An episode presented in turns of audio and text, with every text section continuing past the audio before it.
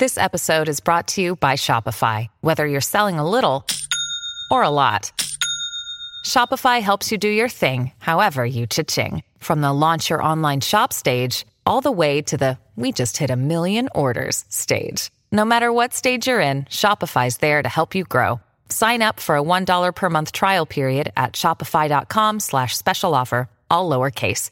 That's shopify.com slash special offer. Scommetto che succede Se anche. che noia. Eh, se no sai che. Scommetto che succede anche nelle redazioni giornalistiche questa cosa qua. Cioè, vi fate ogni tanto i dispetti, Davide. Ma qualche volta può capitare, no? Ma, ma guarda, in una redazione non, non c'è mai una quotidianità. Assolutamente, poi sai, le notizie sono talmente tante, Certo. no? Quindi ti puoi trovare l'incontro, lo scontro, Mhm. eh, il lungo dialogo che magari te lo porti da un anno a sta parte perché magari non sei d'accordo su una cosa o sei d'accordo su quelli. Certo. Mm, poi ci stanno anche gli scherzi ogni tanto. Assolutamente. Sì, Beh, immagino. che io mi ricordo ancora il mio collega Felice Florio che se mi ascolta, che mi ha fatto solletico da dietro le spalle e mi sono spaventato perché pensavo cosa che mi sta succedendo. No, ci sono dei momenti ecco, Di stiamo- goliardia, c'è la sì, goliardia. Sì, sì, sì, no, eh, stiamo cercando anche di fare la squadra di calcetto, ma abbiamo un po' La di squadra di calcetto, Un dannazione, ancora, perché, insomma, dannazione, Dobbiamo capire chi gioca in porta. Abbiamo cominciato, ho ricominciato anch'io a fare sport da qualche tempo. eh, devo dire che è stato un trauma all'inizio. Sono stato fermo per anni, adesso ho ricominciato a fare tennis. Noi siamo molti di meno qua, quindi non riusciamo a fare una squadra di calcetto. Cioè, sarebbe veramente povero fare fra me, Fede e Ari una partita di calcetto, finirebbe molto male. Quindi ci siamo rivolti al tennis, che è molto molto meglio. Però immagino che in una redazione come quella di Open ci siano degli equilibri molto complessi. Adesso, in quanti è che siete dentro? Siete... Ma generalmente siamo una ventina. Ok, Quindi siamo ok. su quel numero lì, un po' quello iniziale. C'è, Sì. stato, un- c'è stato chi è andato via, è andato da altre parti con buoni Certo. risultati, c'è chi è arrivato da noi nuovo, insomma. E anche da quel punto di vista lì siamo molto fluidi. Ecco. Sì, sì, sì, sì. Però no, devo dire che è un bel, un bel clima. Ci Mhm. son- come ti ho detto prima, ci sono anche dei momenti di scontro, ma se non c'è neanche la possibilità di confronto sugli argomenti, non è uno scontro cattivo, è un confronto, magari anche animato. Però questo ci porta anche a crescere parecchio, perché altrimenti se fossimo sempre d'accordo su tutto, che noia. Ecco, questa cosa qua, questa cosa qua sai, eh, mi, mi rendo conto che eh, Open è nato su internet, ok? E internet è un posto in cui questo concetto qua fa fatica a passare. Eh, perché noi molto spesso, sia quando ci informiamo, sia quando magari ascoltiamo un video che può essere di infotainment, quindi non informazione dura e pura, ma magari informazione come quella di Shai, per esempio, o anche in parte quello che faccio io, anche se io faccio una roba un po' particolare, eh, in realtà mi rendo conto che la risposta del pubblico è sempre a me un video piace, un qualcosa che leggo piace, lo reputo di qualità quando mi dà ragione. Eh, qualche giorno fa mi è capitato di ricevere un commento su Twitter di una persona che mi fa: "Ah, Io ti seguo sempre in modo molto critico, eh, non mi piace quello che fai, però ti seguo perché oggi il video però è bello, perché sono d'accordo con quello che dici. E io gli ho detto. Minchia, che, che vita triste, gli ho detto. Cioè, a te piace solo quello con cui sei d'accordo, è un disastro.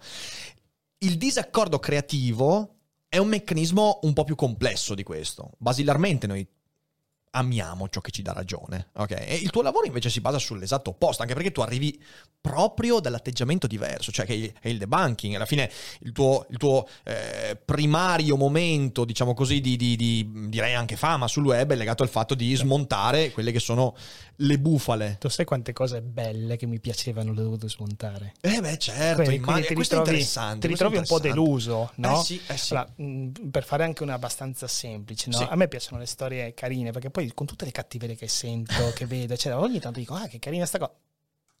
Invece no.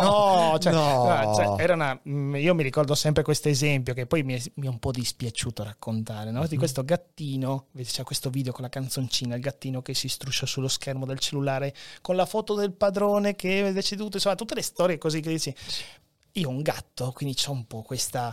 No, del- guardo bene il video e nella- nello schermo del cellulare non c'era una foto di una persona, ma c'era un gatto che giocava con una tartaruga. Eh, No, sì, allora vai a certo. scoprire tutto poi vai a capire che si tratta di un video che è stato prelevato da una ragazza in Turchia che è stato usato per fare questa storia. Qui c'è tutta la storia che anche lei si è arrabbiata dicendo ma no, ma io sono viva, non sono, non sono morta. Pure no?" gufata l'hanno, eh, pure gufata. Ecco, quindi mh, questo è per fare un esempio più, più sciallo, più Certo, tranquillo, però certo. ci sono dei momenti in cui dico, oh, finalmente si è scoperto sta cosa, no? Che magari mi, mi piaceva, eh? anche questa non è corretta e quindi ti ritrovi un po' a combattere. Io mi devo trovare spesso a combattere contro me stesso, Certo. ma anche il mio collega Juan siamo lì che diciamo accidenti, però Bisogna raccontarla così com'è. Eh, questo, questo, è un aspetto importante perché eh, cioè, la frase giusta è combattere contro me stesso. Tutti quanti siamo portati a voler credere quello che ci piace, quello che ci fa sentire meglio. Eh, mi viene in mente un po' eh, nell'ambito della filosofia c'è un filosofo che io amo molto, anche sono molto spesso in disaccordo con lui, che è Daniel Dennett. Lui ha scritto un libro in particolare che si intitola Sweet Dreams e altre illusioni sulla coscienza. Mm. Lui dice che la, la filosofia, e in questo filosofia e debunking sono molto molto vicine, la filosofia nell'ambito della filosofia della mente mente, di come siamo costruiti, deve saper smontare grandi miti. Per esempio, a me piace pensare che la coscienza sia qualcosa di speciale nella natura, qualcosa che emerge da, che ne so, un, una divinità o qualcosa che mi rende unico. In realtà Dennett dice anche a me piace questa cosa qua, però poi c'è la realtà e allora vai a guardare la realtà, la smonti un po' e dici ah le cose sono un po' diverse. Quindi il filosofo è un po' come quello, tu vai a teatro, vedi il mago che fa la prestidigitazione ed è quello che si alza e dice ah il trucco funziona così e tu fai più o meno la stessa cosa. Però questo la gente che non, non, non capisce capisce che tu non ti diverti a fare questo, anzi molto spesso ti tocca dire ma non mi piaceva di più se no da fan, così. Da fan che ero da piccolo di X-Files, no? quando vengono fuori le storie tipo adesso che ti parlavano degli UFO, no? e allora ti ritrovi che dai finalmente ci sia No, allora, sai, eh, ma prima o poi verrà fuori qualcosa sicuramente, ma deve essere dimostrato. Certo, ecco. certo, certo. Peraltro, in questi giorni, nelle ultime settimane, si è parlato di questa, di questa cosa degli UFO. Ah, ma che figata! E quindi ti puoi immaginare come ero io lì, dicevo, dai, dai, forse ce la facciamo. E poi arriva Juan, Davide, aspetta, sì, lo so, aspetta, aspetta, però... E poi alla fine, vabbè. Juan rovina le favole delle persone, diciamolo, diciamolo, Juan è brutta persona. Siamo tutte e due delle bruttissime persone, soprattutto con noi stessi. Eh beh, ecco, però questo è un atteggiamento importante perché dicevo, su internet questo aspetto si perde, cioè il disaccordo creativo. E molto spesso le persone non capiscono che per arrivare a farsi un'opinione sulle cose, tu devi passare per una battaglia interiore, cioè devi prendere quello che credi, i tuoi pregiudizi e dire no, facciamo che queste cose non valgono, ok? Poi magari alcuni di questi vengono confermati, ma solo dopo un percorso. E invece questa cosa non si fa. E allora la domanda che volevo porti è nel giornalismo, che dovrebbe essere un dominio di questo tipo, cioè il giornalista dovrebbe sempre fare questo, quanto si è perso secondo te questo invece, questo atteggiamento, in cui molto spesso ci troviamo di fronte a giornali, notizie che fanno l'esatto opposto e danno voce a pregiudizi su pregiudizi. Guarda, io eh, ho una pessima opinione. ripeto, opinione. Opinione, no, opinione. No, no, perché... Ripeto, pessima. pessima, sottolineo. No, perché se, se, consideriamo solamente l'ultimo anno, sì. la questione dell'infodemia, l'infodemia, che mm-hmm. è stata mhm. pazzesca. Cioè, eh, questo anche voglia di arrivare per primo alla notizia, anche a costo di sbagliare, ma comunque l'abbiamo lanciata per prima, no? Uh-huh. È una cosa che io detesto.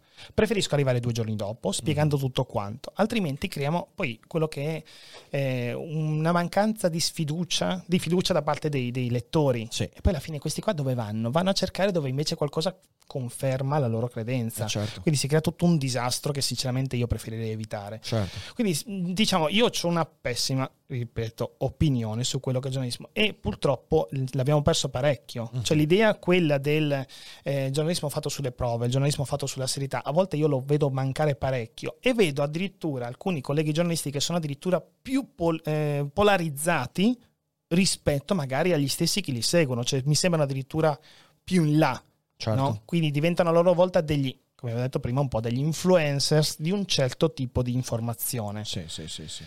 Eh, diciamo, non, non, non, ho molta lo dico chiaramente, sì, sì, non sì, ho molta certo, speranza certo. di uscire con molta facilità da questo argomento. Quindi tu dici, eh, secondo te questo è dovuto a un... perché durante la pandemia abbiamo visto peggiorare di tanto questo aspetto e non solo nell'ambito del giornalismo, pensiamo soltanto a tutti i casini che sono successi in televisione con le battaglie fra virologi, epidemiologi, immunologi e via diologi. Sì, che c'è ancora gente che cerca di capire qual è la differenza fra virologo, immunologo, epidemiologo. Esatto, esatto, esatto, esatto. Quindi in realtà cioè, abbiamo visto un, una recrudescenza molto preoccupante di queste cose e come diciamo prima a pranzo, durante quest'anno tutti quanti abbiamo preso degli abbagli, cioè tutti quanti a un certo punto ci siamo convinti di qualcosa e poi ci siamo accorti che quella cosa era sbagliata. Chi è fortunato se ne è accorto dopo un giorno, chi è un po' sfigato se ne è accorto dopo sei mesi magari, e, o magari ancora non se ne è accorto. E, e, e questo aspetto ehm, mi fa porre una domanda. È una parentesi questa? È finita la pandemia, si ritornerà un po' a Oppure secondo te è un'escalation indefinita? No, eh, diciamo che è venuto fuori quello che già c'era prima. Mm. Cioè l'abbiamo eh, diciamo ulteriormente fatto notare sì. questo problema. Perché sì. il tema era... Mo- prima non è che eravamo sempre attaccati ai cellulari a guardare le notizie. Certo. Nell'ultimo anno le notizie sono completamente esplose, quindi abbiamo visto con maggior forza un certo tipo di pensiero, un certo tipo di comportamento, che però c'erano già prima. Quando mi dicono, ah, eh, con internet sono arrivate le bufale. No, le bufale esistevano già addirittura molto tempo prima.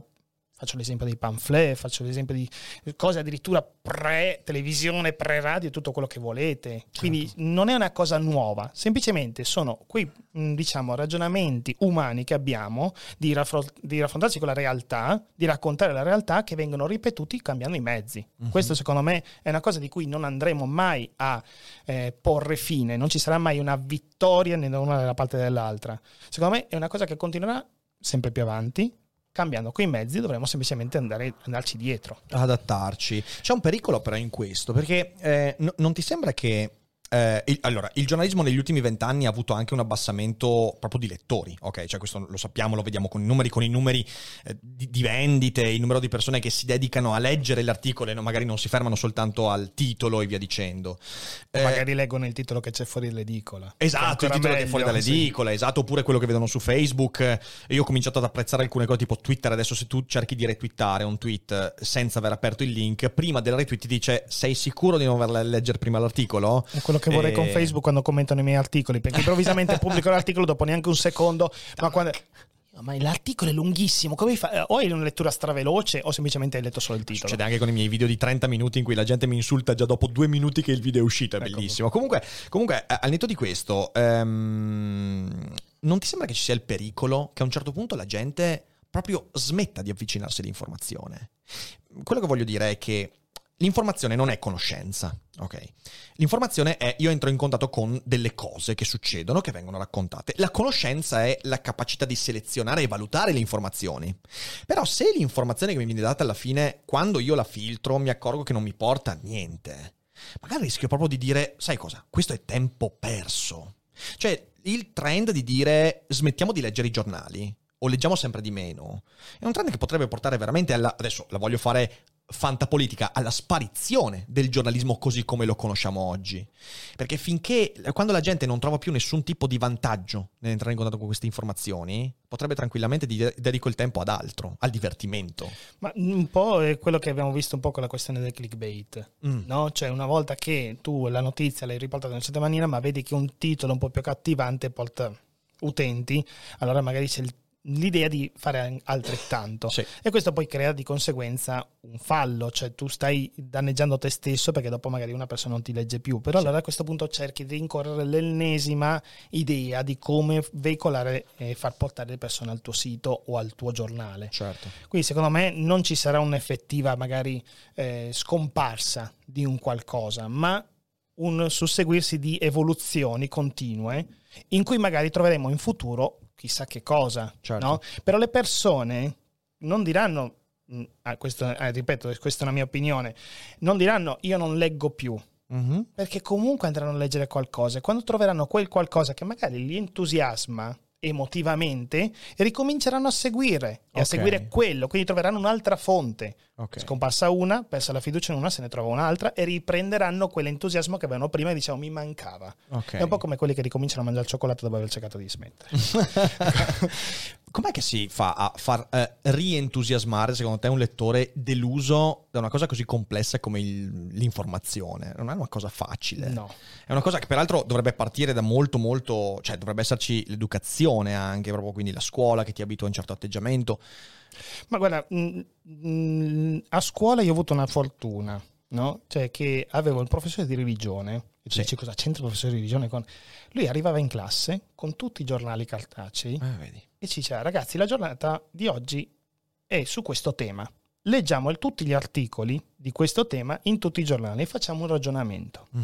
Quindi a quel punto noi facevamo, eh beh cavolo, ma questo è più approfondito dell'altro, eccetera. E quindi noi siamo stati un po' educati, lui della mia classe, che eravamo con questo professore, siamo educati a analizzare quello che ci proponevano. Sì, sì. Quindi a, a, a avere la curiosità di sapere che cosa dice un altro oltre a quello che magari siamo abituati. Magari noi nelle nostre famiglie abbiamo la, la, diciamo, la, famiglia che legge solamente un tipo di giornale perché è più vicino all'idea politica, certo. un tipo di, insomma, di politica piuttosto di un'altra e così via. Quindi questa apertura mentale ci ha portato a fare sì che noi potevamo un po' vedere. Quindi secondo me questo un po' si dovrebbe fare a scuola.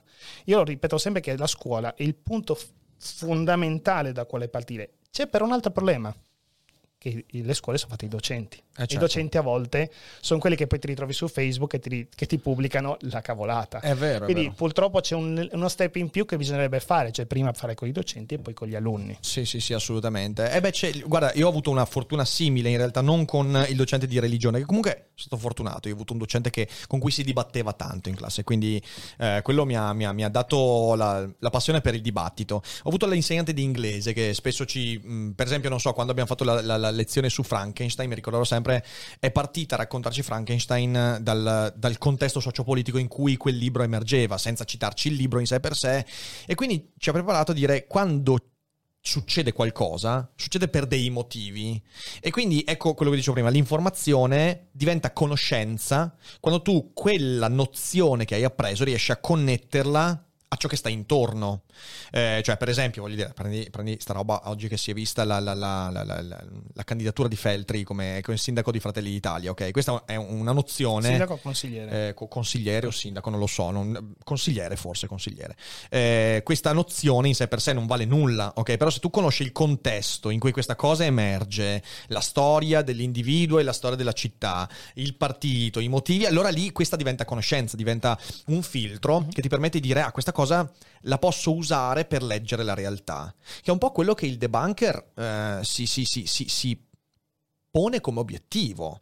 Cioè, io ho sempre visto il debunking nel lavoro che, che fai tu, nel lavoro che fanno Butak, eh, Juan e via dicendo, anche prima di Open, l'ho sempre visto come il tentativo di dire creo dei filtri per far sì che questa cosa che viene detta, che sia vera, falsa, dubbia, da rettificare, abbia un contesto che la trasforma in conoscenza.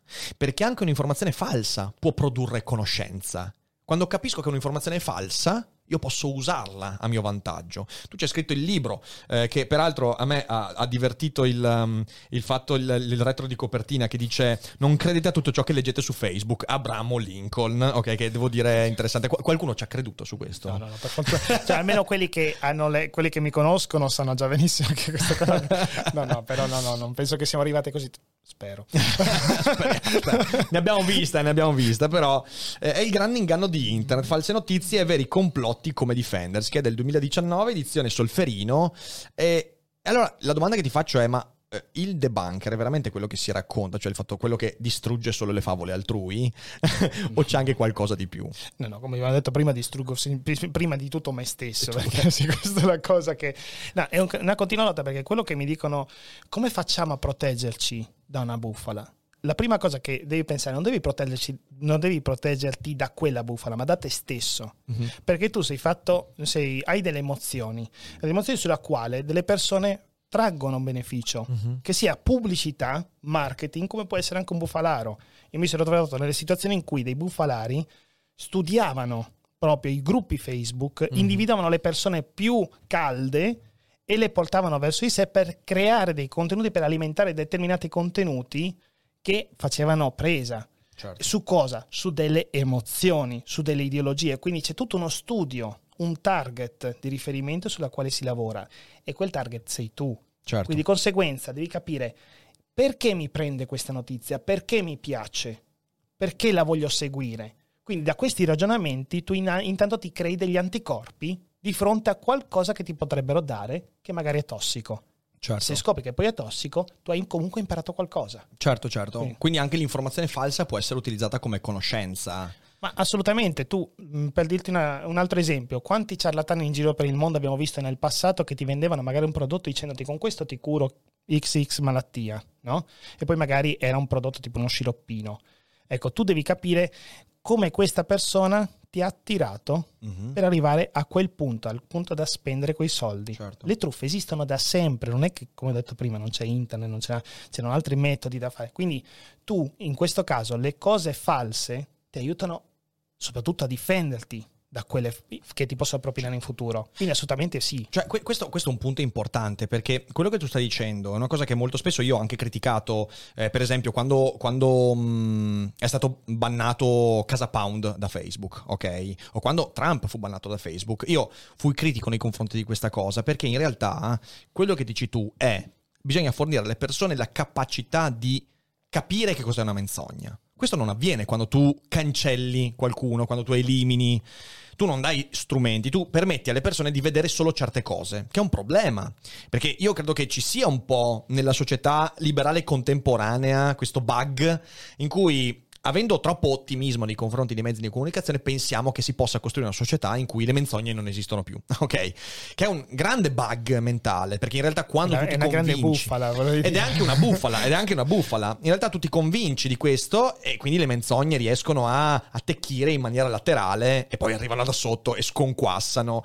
Io, eh, quando fu bannato Casa Pound, eh, ormai quasi tre anni fa, due anni e mezzo fa eh, feci un podcast in cui dicevo guardate che c'è un problema, tu la togli da Facebook, apri il canale Telegram dove avrà meno persone ma potranno radicalizzarsi di più perché non avranno più i limiti, i, i confini che Facebook dà ed è quello che è successo. No ma a parte i limiti, a parte sì. questa possibilità di andare altrove che è eterna, cioè tu c'hai una maria di canali social, te ne puoi creare anche uno, poi, cioè, le possibilità su internet sono quasi infinite. Sì. Però la censura di per sé, cioè perché a volte si possiamo parlare proprio di censura, uh-huh. in cui tu cancelli qualcosa.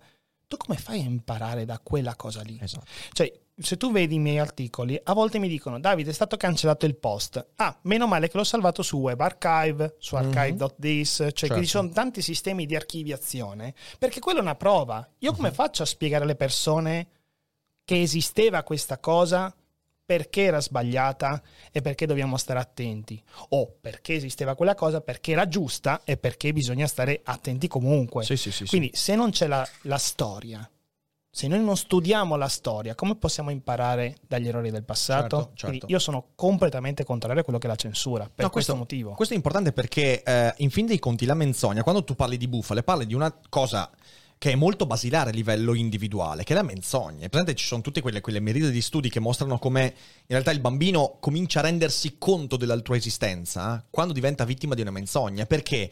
Perché sente il danno derivante dalla menzogna e quindi dice ah cazzo, ma quella roba lì ha una volontà come la mia, è incredibile, e comincia a trattare gli altri come entità autonome. È la menzogna che ci rende consapevoli della tua esistenza. Oh, Infatti, ma... in quel momento il bambino cosa fa? Comincia a mentire. O magari già lo faceva prima e si è reso conto che anche altri lo fanno. Bravissimo, anche quello. Mentiva, ma pensando che gli altri fossero soltanto boh, a disposizione, come dire un gioco solipsista. In realtà no, guarda, anche gli altri mi ingannano. L'inganno è una delle tracce che ci dà la misura dell'altrui esistenza. Se tu togli o pensi di togliere la menzogna di mezzo, tu stai togliendo una parte della nostra autocoscienza. E poi a questo aggiungiamo il fatto che noi mentiamo continuamente, solo che è importante che siamo consapevoli del come mentiamo e quindi consapevoli dei meccanismi con cui gli altri ci mentono. E quindi il debunking è un tentativo anche formativo da questo punto di vista, però lì si pone una questione. Perché allora nel, nell'educazione, nella scuola, in quello che è l'ambito educativo più basilare, si sono eliminate tutte quelle cose che hanno a che fare per esempio con la logica, col dibattito, con la capacità di affinare la propria diciamo così, non solo eloquenza, ma anche la propria fa- faccia di bronzo, ok? La possibilità di mentire e via dicendo. Noi siamo molto più vittime di menzogne oggi perché abbiamo dimenticato di allenarci alla menzogna secondo il mio parere. Non so come tu la pensi. Beh, forse dovrei, per verificarlo dovremmo andare a scuola. Dovremmo andare a scuola, vero, vero, cosa, perché vero. poi magari la scuola di adesso non è la stessa che avevamo frequentato noi.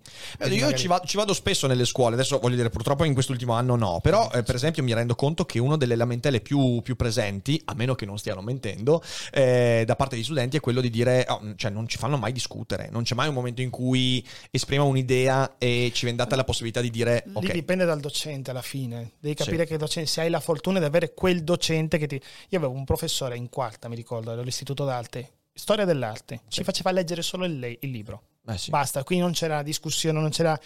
Quindi questo ci ha fatto soffrire tanto perché noi eravamo abituati dalla prima alla terza con una docente che ci faceva solo che parlare del mm-hmm. quadro, dell'opera e facevamo i ragionamenti. Quindi sì, dipende dal professore che ti trovi e Certo. purtroppo quello non possiamo, cioè, a meno che non ci sia un controllo da parte degli istituti di dire vediamo un po' come ogni docente insegna, perché se fai solamente leggere il libro forse tu hai sbagliato mestiere. Eh, certo, Ecco, certo. Però penso che sia quello. Poi magari i ragazzi potrebbero anche di loro, a loro, diciamo, mh, di loro iniziativa cercare di fare qualcosa. Mhm. Cioè, almeno io quando ero appunto sempre a scuola, se c'era un problema, noi lo facevamo presente Certo. e facevamo valere le nostre ragioni in maniera totalmente pacifica e sia Ah, siamo sicuri? Ieri leggevamo, allora mi ha fatto morire un trittico di articoli in questi giorni, eh, venuti fuori tutti su Repubblica. Allora, è successo tutto eh, a metà settimana scorsa con Galli della Loggia che scrive su, su Repubblica un articolo criticando le destre, eh, quindi Meloni e Salvini, e soprattutto Meloni che eh, è parte di un partito che non si è mai discostata dal fascismo e via dicendo. Il giorno dopo risponde Salvini, sempre su Repubblica, dicendo no, a Galli dell'Oggia non è vero, perché qui noi a casa mia facciamo quello che ci pare e noi ci siamo discostati, la Lega Partito Moderno. Il giorno dopo esce un articolo con la Meloni che risponde a Galli della Loggia eh, citando le tesi di Fiuggi, quindi guarda che noi nel 95 ci siamo già discostati dalle leggi razziali, fascismo e via dicendo.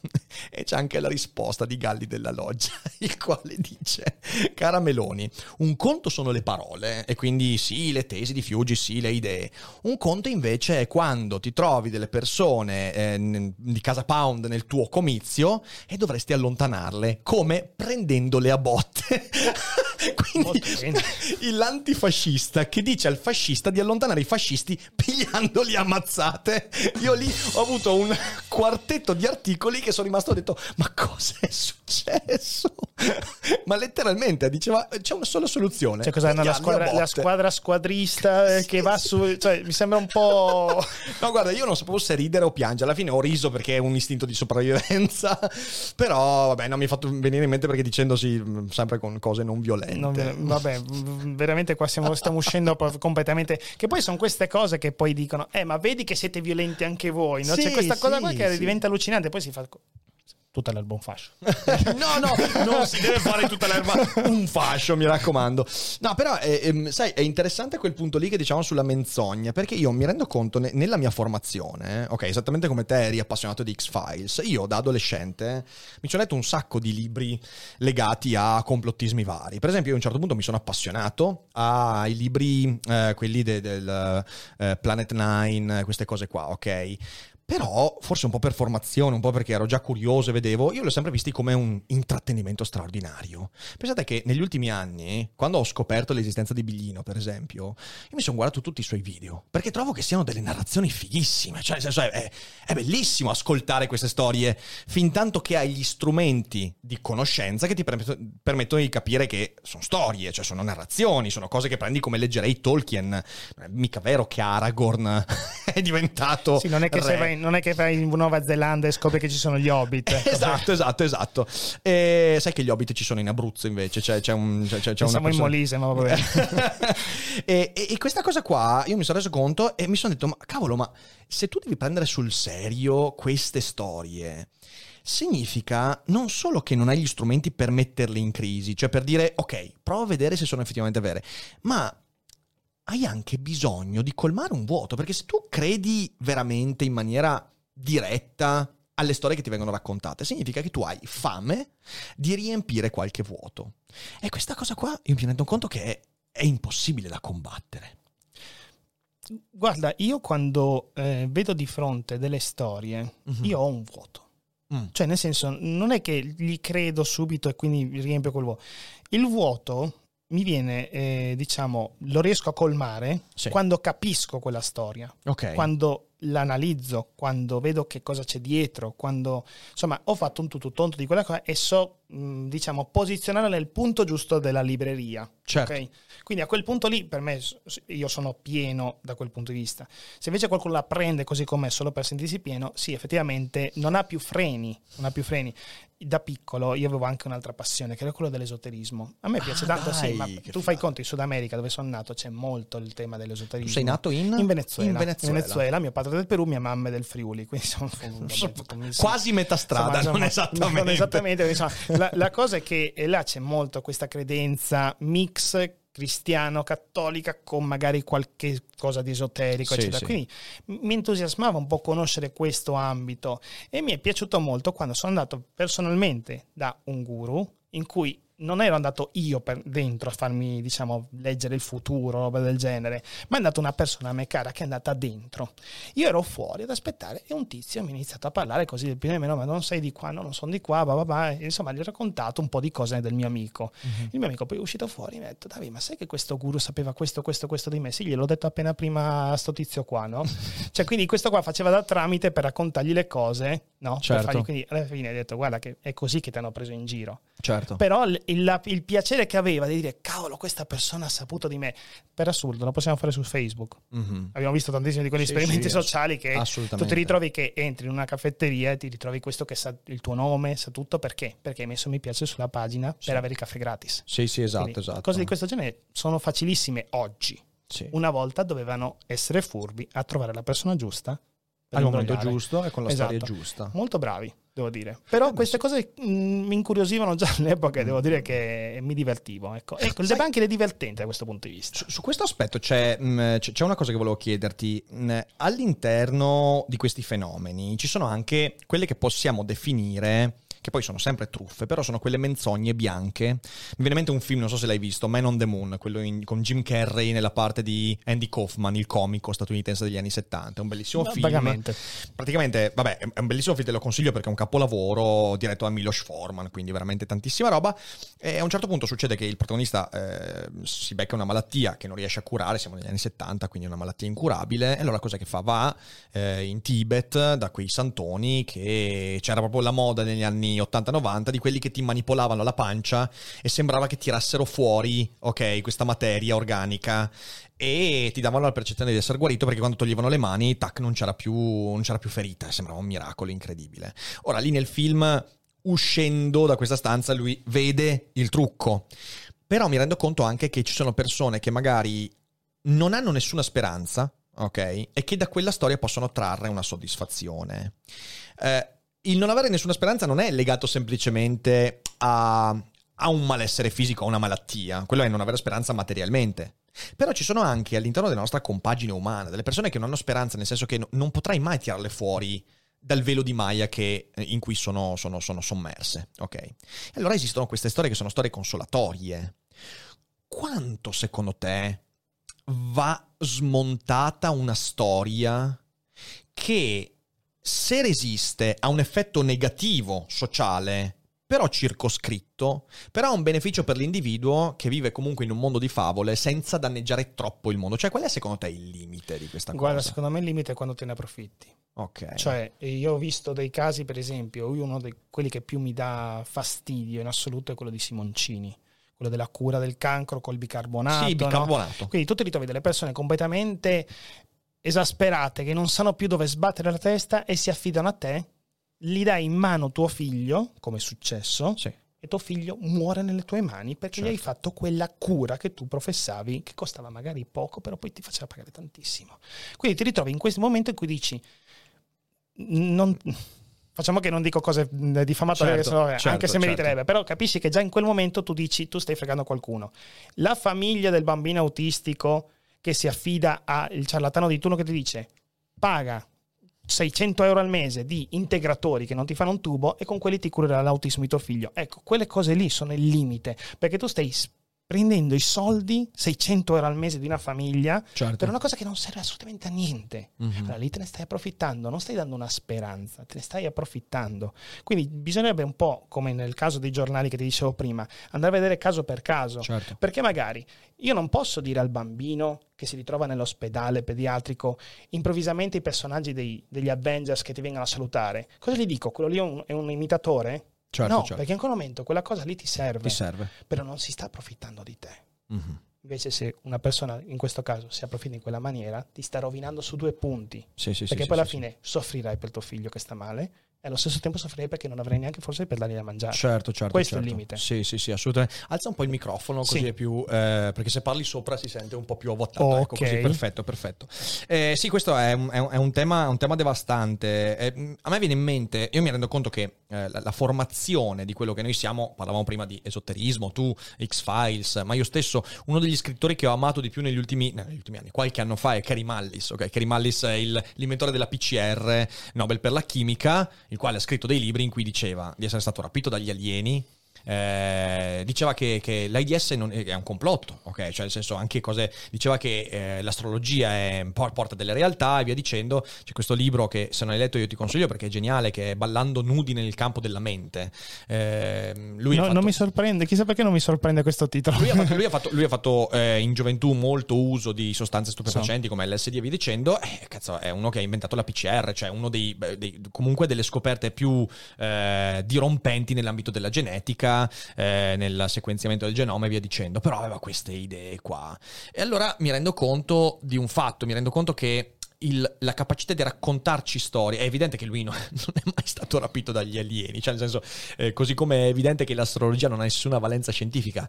Eppure quando mi accorgo che una persona così geniale comunque a suo modo ha avuto questo tipo di devianze e lui stesso ti dice io so che la gente le considera devianze, ma so anche che senza queste cose non avrei mai avuto le grandi intuizioni della mia vita, mi rendo conto che la mente umana è, è- è molto più vasta Ma rispetto a quella che noi... Quante sono le scoperte che abbiamo fatto nella storia basate su delle assurdità?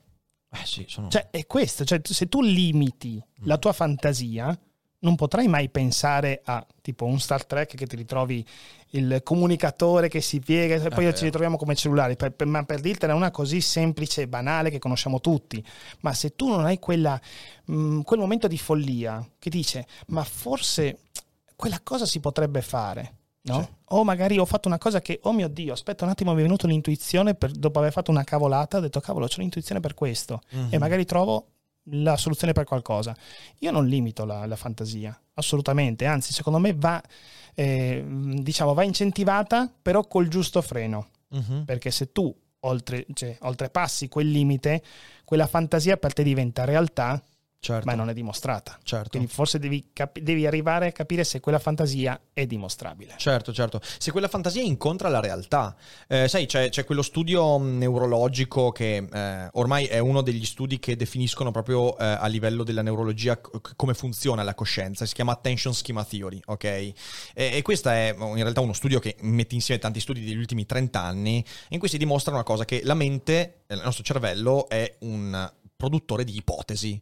Cioè in ogni secondo della nostra vita il nostro cervello produce migliaia e migliaia di ipotesi ogni secondo. Noi siamo coscienti soltanto di una piccolissima porzione di quelle ipotesi. Per esempio, una parte della tua testa adesso sta ipotizzando che io mi trasformi in un polipo e non so, ti, ti strangolo con un tentacolo. C'è una parte della mente in che verità pensavo che cadeva prima o poi quel quadro che hai dietro la schiena. Oppure è, è già successo varie volte. Io alzandomi a volte l'ho fatto cadere per terra, Ecco. quindi sì, ci sta. Oppure ipotizzi lo spegnimento delle luci perché salta la corrente. Eh, noi continuamente abbiamo. Ecco, perfetto. Fede ha appena, appena dimostrato che era un'ipotesi reale. E allora abbiamo un sacco di ipotesi. E poi cosa succede? Succede che il cervello, attraverso la- il contatto con la realtà, si accorge che quasi tutte quelle ipotesi non eh, si avverano e quindi le elimina. E il contatto con la realtà è la capacità di far aderire le poche ipotesi eh, che vengono selezionate positivamente dalla realtà e portarle avanti e questo diventa l'esperienza. Quindi noi in realtà siamo creature che raccontano storie ma molto più che semplicemente culturalmente. Il nostro cervello è sempre proiettato al secondo successivo, al millisecondo successivo.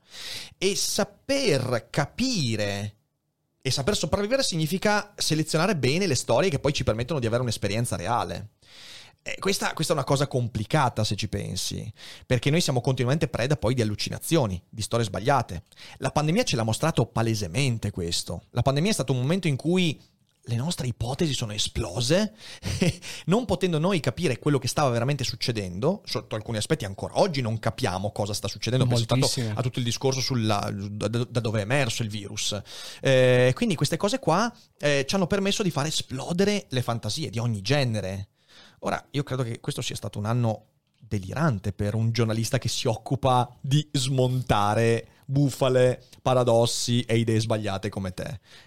Non mi sbaglio, vero? No, no, è, stato, penso, guarda, io ho un precedente Sì. che era quello di Ebola. Quando abbiamo vissuto il periodo di Ebola è stato un periodo assurdo perché venivano fuori di tutto, tutte le storie inimmaginabili, però ce le siamo in qualche modo ritrovate con la pandemia del coronavirus. È vero. Quindi avevamo un po', permettimi di dirlo, eravamo un po' vaccinati da quell'esperienza, io e Joan per esempio, no? quindi, ecco, quindi da lì abbiamo visto un po' ripeter- ripetersi determinate eh, metodologie di racconto. Mhm. Quindi bene o male a volte ci ritrovavamo di nuovo, di nuovo. E a volte vengono riciclate le storie, cioè a volte ci ritroviamo che storie che vengono diffuse adesso erano le stesse diffuse l'anno scorso e già che non erano state dimostrate.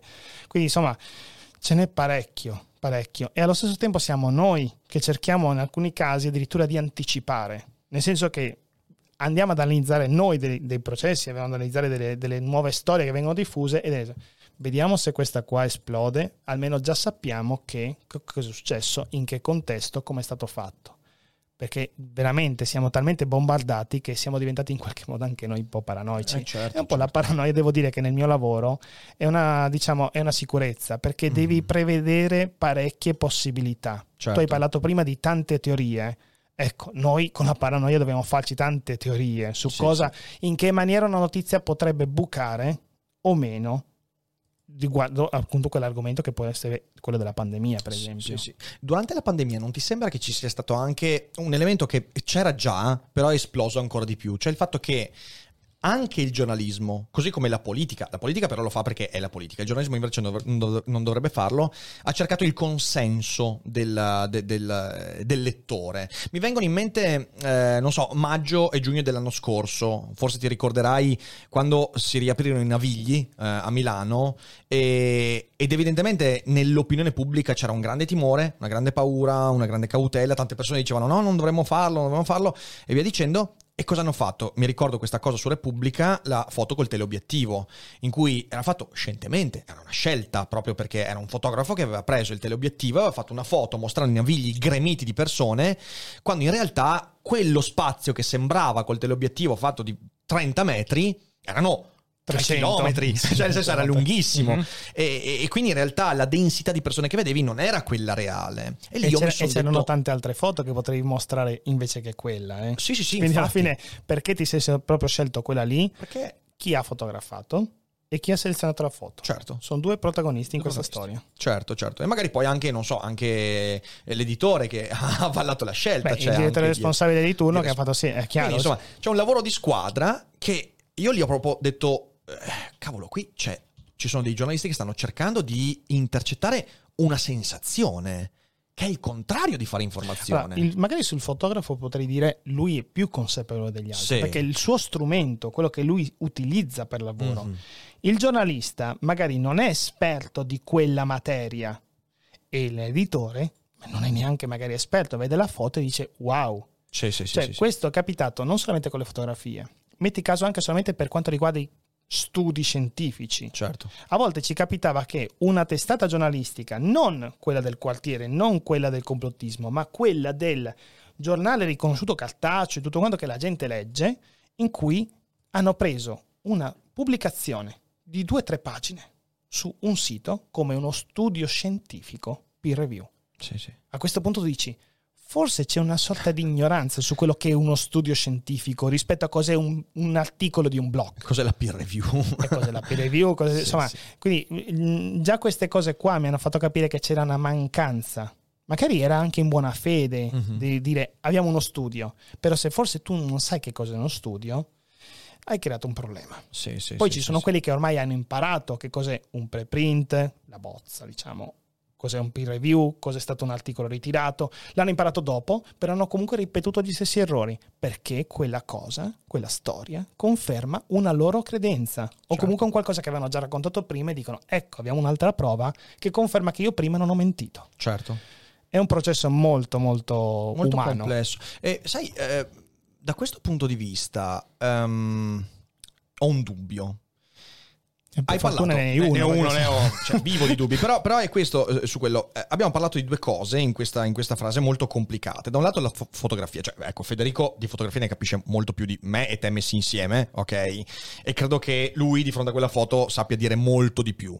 Però giustamente dicevi, il giornalista, l'editore magari non, non sanno quella roba lì, ricevono la foto e non hanno le conoscenze. A quello aggiunge il fatto che si tratta di un argomento complicato come la pandemia, le riaperture, su cui nessuno ha la risposta giusta e definitiva. E poi si aggiunge l'articolo in peer review. Ovviamente una persona che si occupa di pubblicazioni scientifiche sa come funziona la peer review, tu lo puoi anche raccontare e divulgare, ma è comunque un processo molto molto complicato la peer review, che poi porta con sé anche dei difetti, molto spesso sappiamo insomma nella, nel business della peer review molto spesso ci sono anche dei favoritismi, delle abbiamo, cose. Abbiamo visto eh, delle ricerche che sono state pubblicate, consegnate e pubblicate un giorno dopo. Ecco, perfetto. Wow, oh. vorrei capire chi sono quelli che hanno fatto la peer review che sono così veloci, un esatto, po' come i esatto, commentatori che commentano dopo due secondi l'altro. No, no, torni nel tema, esatto. hanno, la giratempo come quella di Hermione Granger di, di Harry Potter, no? È evidentemente quella. ecco, quindi ti ritrovi che magari un articolo peer review mm-hmm. può essere ritirato perché dicono, eh, ma c'è qualcosa che non va. Una cosa che mi piace di alcune persone che non sono fissate è che di fronte a un articolo peer review non dicono qua è conclusa la cosa. Mm-hmm. È l'inizio di un secondo certo. dialogo su quell'argomento perché predi- è, è, diciamo, è posta alla comunità scientifica sotto gli occhi di tutti per poter essere analizzato da più persone. Uh-huh. E quella studio lì può essere sia smentito come può essere sia arricchito. Certo. Quindi un secondo step. E un'altra cosa che mi piace ancora di più e che apprezzo tanto dalle persone che abbiamo interpellato durante la pandemia, esperti che virologi, epidemiologi, quando ci rispondevano non lo sappiamo. Ah sì, sì, assolutamente. Quando mi rispondono non lo so, io ti, io li, ti giuro. Gli dico, vuoi bene. Grazie, grazie. Grazie perché non spari la cavolata. Sì, sì, non sì, spari la tua opinione, ma dici è una cosa che bisogna ancora comprendere. E io questo racconto di bisogna ancora comprendere. Ed è merce rara quella roba lì, è merce molto rara quella lì, perché fa pochi lettori. fa pochi lettori? però tu stai facendo, cioè io mi sento a posto con me stesso ah, di no, poter certo, dire certo. ragazzi non lo sappiamo, non certo. abbiamo le prove. Certo. Se invece ti arriva la persona che magari prima persona assolutamente perfetta dal punto di vista accademico, che però ti finisce in un ambiente che non è il suo, e questo l'abbiamo visto durante la pandemia, che è quello appunto dei, dei media, uh-huh.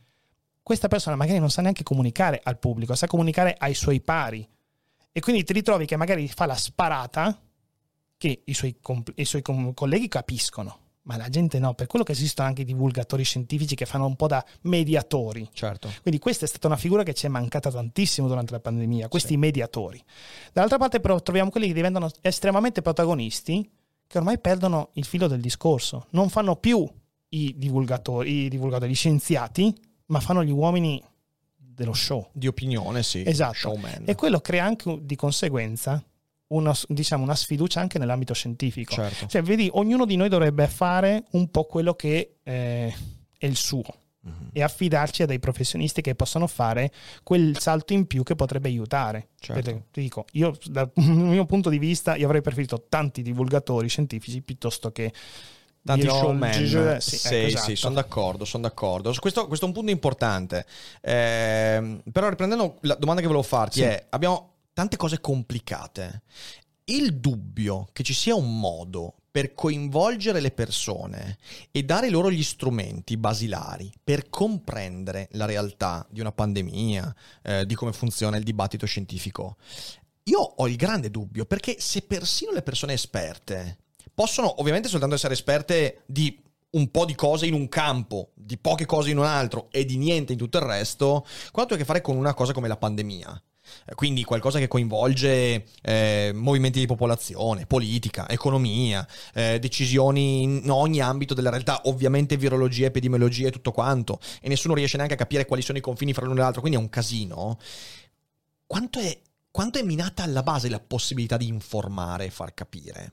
Perché sai, il mio dubbio è i problemi che abbiamo aperto in questo secolo, che sono aperti dal riscaldamento globale, alla pandemia Covid, alle future pandemie, perché nel senso non sarà mica l'ultima. Speriamo che nella nostra generazione magari non ce ne siano più, però noi sappiamo, ci sono tanti insomma, che parlano della resistenza batterica, di tante cose. È possibile che nei prossimi 30 anni un'altra pandemia, speriamo, insomma, più controllabile, che siamo più pronti, possa emergere. Ecco, la capacità di informare la popolazione secondo te, o l'incapacità di formare, è legata al talento e alla, alla, preparazione dei giornalisti e degli editori dei giornali? Oppure è impossibile perché le persone non potranno mai entrare in contatto con un livello di complessità così elevato? Perché io, io il dubbio ce l'ho. No, la parola impossibile non la vorrei neanche sentire. no, perché molto se no difficile, dovrei, molto improbabile. Se, eh, diciamo che eh, ci vorrebbe un molto lavoro all'interno delle redazioni, sì. perché le capacità ci sono magari stai dando l'articolo alla persona sbagliata. Certo. Quindi devi individuare la persona che sia capace di fare quella cosa, perché magari quella persona lì è brava tantissimo in un altro tema. Sì. No? Quindi devi stare attento magari a chi dai il lavoro da fare. Mm-hmm. Lo formi, piuttosto gli fai fare un corso, piuttosto gli fai fare un qualcosa che migliori le sue capacità. Però secondo me bisogna lavorare su questo. Cioè, proprio mh, puntare sulla qualità del proprio giornalismo all'interno della redazione. Io spero che sia quella la via giusta per fare, perché se continuiamo a sbagliare diventa veramente impossibile. Certo, certo, cioè, certo ammesso, ammetto che appunto ho detto che l'impossibile non vorrei sentirlo, mm-hmm. però diventa tragico. Ecco. Sì, sì, assolutamente. Sai, eh, questo dubbio qua ce l'ho in questi giorni perché sto vedendo, eh, ci sono dei, degli scienziati, ok, che per esempio anche sui social network, mi è capitato di vederla su Twitter, eh, portano avanti un ragionamento che è molto molto complicato, che io stesso ci ho messo un, un paio di giorni per, diciamo così, mettere in ordine. Subito avevo il rifiuto. Il ragionamento era, attenzione, perché nella popolazione non vaccinata e nella popolazione vaccinata adesso la faccio semplice, semplice, poi magari metto qualche link per far leggere tutti i thread perché è un po' lungo, eh, la possibilità di sviluppare sintomi gravi di Covid, ok, è più o meno la stessa, ok? Che detta così dici, no, aspetta, no, no, assolutamente non è così, però se tu prendi le proporzioni delle popolazioni vaccinate e non vaccinate, ti accorgi che la popolazione già vaccinata è quella che ha età già elevate, la popolazione non vaccinata è soprattutto fatta di gente giovane e nelle proporzioni quelle percentuali effettivamente rischiano di essere molto simili. Questa cosa, che di nuovo, detta così è già di per sé sbagliata con tutte le cautele, però leggete sotto i, i link che metto così vi informerete, eh, viene ritrasmessa da altri scienziati, Ricciardi in questi giorni per esempio ne sta scrivendo una dopo l'altra, con dei messaggi che sembrano dire attenzione, perché i vaccini non basteranno. Che invece è tutt'altro discorso, non è vero che quella statistica dice quella cosa lì. Ecco, mi rendo conto che per esempio quell'informazione, quel ragionamento che io ho cercato di ricostruire in modo così, scusatemi, eh, eh, diciamo così sgangherato, forse non sarebbe neanche dovuto passare attraverso i social. Perché è un ragionamento in cui io so, e io stesso mi metto in mezzo a quella popolazione, su 10 utenti che entrano in contatto con l'informazione, 8 la fraintendono completamente. 2 la fraintendono, ma almeno hanno la pazienza di dire aspetta un attimo, provo poi a verificare, approfondire. E io almeno sono stato uno di quei due e ho visto che c'è della verità in quella roba lì, che però non significa che i vaccini non funzionano, i vaccini funzionano. Se persino uno come Ricciardi, che vabbè, durante la pandemia di, di, di, di, scattafasciate ne ha prese, però comunque è una persona che è esperta di certi elementi, poi prende quella statistica e dice, ah, visto, i vaccini non bastano, attenzione, quindi i vaccini è, e in questi giorni sta eh, dando via, insomma, è stato anche preso da movimenti antivaccinisti, Novax, e ricondiviso in giro. È abbastanza un classico. Mi rendo conto che ci sono delle informazioni legate, per esempio, alla pandemia che forse non dovrebbero uscire dalle persone no, che allora, sono esperte. Ehm diciamo che dipende appunto da chi le dice. Certo. Perché le cose bisognerebbe raccontarle. Uh-huh. Perché se no stiamo nascondendo. Sì. E nascondendo creiamo un danno. Certo. Dall'altra parte, però, rischiamo di creare un danno se qualcuno lo racconta in maniera che lui okay, sa di cosa sta parlando, ma non sa a quale target sta arrivando quel messaggio. Sì, è sì, quello sì, che ti dicevo prima, no? che magari una persona, un accademico, parla fa- in maniera più facile, diciamo, con chi è del suo stesso settore perché magari sanno già, hanno già un background, mentre se invece arriva alla persona sbagliata, fraintende. Quindi, ripeto, lì eh, la questione per esempio che ci dicono, ah ma i vaccini non impediscono l'infezione. E l'abbiamo già detto tanti mesi fa. certo. no? Allora i vaccini non servono? No, servono a fare questo, questo e quell'altro. Quindi allora, a volte ci ritroviamo a dover ripetere le cose, poi arriva una persona di turno che magari per il suo status eh, diciamo di VIP ormai o di influencer, dice la cosa sbagliata, magari quella virgola di troppo, e bisogna recuperare di nuovo tutto, certo. ricominciare a spiegare di nuovo tutto. Non ti dico quanto ci scassiamo le balle, cioè si dice, eh, ci scassiamo di quanto ci girano gli zebedei o quando ci cadono fino a città del capo. Ecco. Eh sì, sì, sì, no, ma questo mi rendo conto è che su alcuni aspetti, cioè nel senso, ti prendo l'esempio di questa cosa che ho detto, se volete recuperare su Twitter c'è Matteo Villa che ha fatto un thread molto lungo, ok? Ecco, per spiegare quella roba lì, mi sembra che il thread sia tipo di 15 tweet. Sì, ma vedi, a volte anche, anche Matteo Villa, cioè io lo seguo tantissimo come Sì, tantissimi sì, altri e a volte dico, eh, ok, aspetta un attimo, pronto Matteo, scusa, qua Ok. cosa volevi dire, no? Perché potrebbe essere fraintendibile, no? Certo. Allora vorrei capirlo io prima di dire una cavolata, Certo. quindi sono andato direttamente, ma io ho questa fortuna, non è che tutti possono chiamare Matteo Villa o... Certo, eh, assolutamente. No? Eh, quindi ti ritrovi in una situazione in cui devi stare molto più attento, Mhm. perché potresti malinterpretare. Sì, ecco, sì. mm, bene quei personaggi che dicono aspetto prima di pubblicare, Certo. piuttosto che ah, nel dubbio condivido. Ovviamente questo ha a che fare con la slow information, che però in un'epoca in cui la fame di informazioni immediate è così, cioè eh, io lo chiamo l'ansismo, così è, sia ansia che Ans- ansia, ansia. ok? Cioè nel senso, è proprio È, l'ansismo. è ansia. È proprio ansia, ti crea ansia, cioè alla fine l'informazione è utile quella che arriva prima di tutti gli altri, che è lo- lo- il bisogno di lo scoop. Lo scoop va bene se vieni a dirmi che, non so, c'è il tradimento di quei due, eh, di quei due VIP eh, alle Ti, Seychelles. rac- ti racconto una. Quando Vai. c'è stato l'attacco dell'hacker, al, dell'hacker che poi hacker è un, un termine che non dovrebbe essere, ma del, comunque del cracker, no? del, del- del, um, black hat. Quindi il- l'informatico, il pirata informatico che aveva attaccato la piattaforma russa la prima volta. Quindi vedo questo account completamente anonimo su Twitter che pubblica alcune cose. Dico, ma come posso sapere se è vero oppure no? Quindi sarebbe stato già lo scoop subito lanciarlo immediatamente. Quando poi ho controllato che cosa stava pubblicando, mi sono reso conto che c'erano degli elementi che io conoscevo, avendo lavorato a Casaleggio. E a quel punto ho detto, accidenti. Accidenti. No? Però poteva essere una persona chiun- proprio qualunque del mondo che Mhm. avesse magari sparato la balla più colossale in assoluto. Certo. Però vedendo quegli elementi, io la prima cosa che ho fatto è stato chiamare i miei ex colleghi a Casaleggio e dire ragazzi, siete stati bucati. Certo. Però capisci che lì ho fatto una verifica prima di lanciare la storia. Questo bisognerebbe sempre fare. Eh, sì, sì, sì, sì, Ecco, sì. altrimenti dicevo, cavolo che bello! Cioè, nel- nella, nella condizione in cui dici c'è una bella notizia da raccontare. Ah, sì, ah, Ecco, sì, ah, sì. Quindi capisci che anch'io posso essere vittima di questa cosa, però cerco di fermarmi un attimo perché dopo la mia credibilità va meno. Eh sì, assolutamente. Cioè, il rischio, quello che la gente dovrebbe pensare, quello che dico soprattutto quando faccio i corsi per dire cosa non dovete fare quando vedete di fronte una notizia, dovete ricordarvi che la prima, la prima cosa cui dovete pensare è la vostra reputazione. Certo. Perché se, qualcosa, se c'è un motivo, se da piccoli ci hanno raccontato la storia del lupo al lupo, c'è un motivo. Eh sì, certo, assolutamente. E, mm, è proprio l'ansismo, cioè nel senso io infatti eh, fra, fra- fra le testate online che, che seguo con più, eh, più volentieri c'è il post. Il post, eh, io mi ricordo, è, è proprio stato, io già lo seguivo prima, però durante la pandemia ho apprezzato molto il fatto che molto spesso eh, su notizie, su cui invece gli altri si gettavano a capofitto, hanno detto no, eh, noi per, per- per 12 ore non diciamo nulla su questa cosa qua. E anche Open l'ha fatto, quindi insomma eh, so- sono cose che devono prendere piede, però poi mi rendo conto che sono... eh, Oddio, qualche volta abbiamo sbagliato anche noi. Eh. No, beh, tutti, no, bisogna- l'errore, l'errore lo si fa sempre, cioè nel senso Mhm. l'errore credo che mh, se è un errore ci sta e la missione dell'errore ci sta, è quando diventa un metodo che è il problema. No, no, da quel punto di vista, se tu vai nella sezione fact checking, Sì. e questo lo invito anche a chi ci sta seguendo, c'è la metodologia. Sì, Quindi tu vai lì e c'è in fondo, ci sono tutti gli articoli dove c'è stato un aggiornamento o la dichiarazione di un eventuale errore ed è tutto archiviato, tutto quanto rimane lì, non si nasconde ed è a disposizione di chiunque in quella pagina. sì. Questa è la cosa che bisogna sempre fare. Se si sbaglia, bisogna ammetterlo.